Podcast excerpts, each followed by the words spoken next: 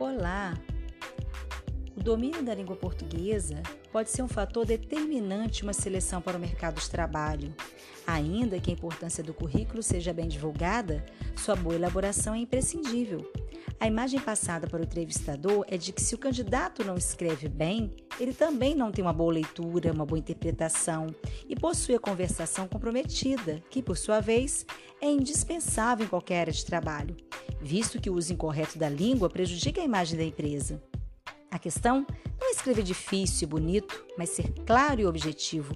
Quem não escreve corretamente pode deixar a impressão de que não consegue pensar de forma coerente. Por isso, não consegue reproduzir esse pensamento por escrito. O importante é que o texto seja simples e a pessoa que estiver lendo compreenda a mensagem. Boa noite, um abraço.